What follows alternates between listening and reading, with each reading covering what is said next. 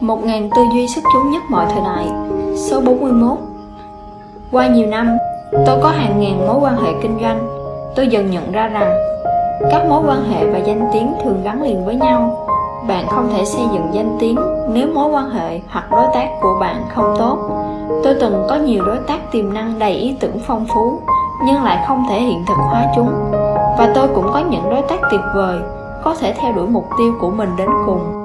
Số 42 Chiến đấu là bài kiểm tra ý chí và khả năng cao nhất. Không có xếp thứ hạng Và người thắng là người chuẩn bị kỹ nhất.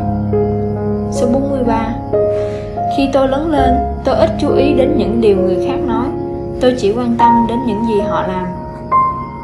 Số 44 Thế giới không quan tâm đến điều bạn nói.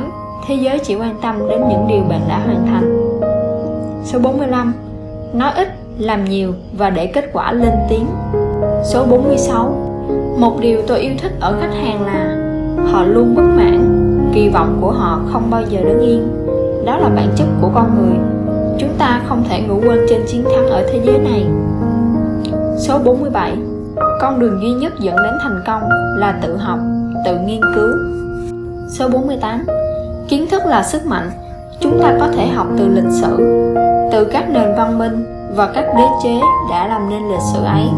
Số 49 Nếu bạn muốn trở nên giàu có, Điều quan trọng cần làm là bạn phải phát triển đòn bẩy lớn nhất, Đó là trí tuệ của bạn. Số 50 Donald Trump và tôi đều có lợi thế là những người cha giàu giới thiệu với thế giới của tiền. Nhưng tất cả những gì người cha giàu có thể làm chỉ là bước giới thiệu. Chúng tôi vẫn phải nỗ lực phần mình.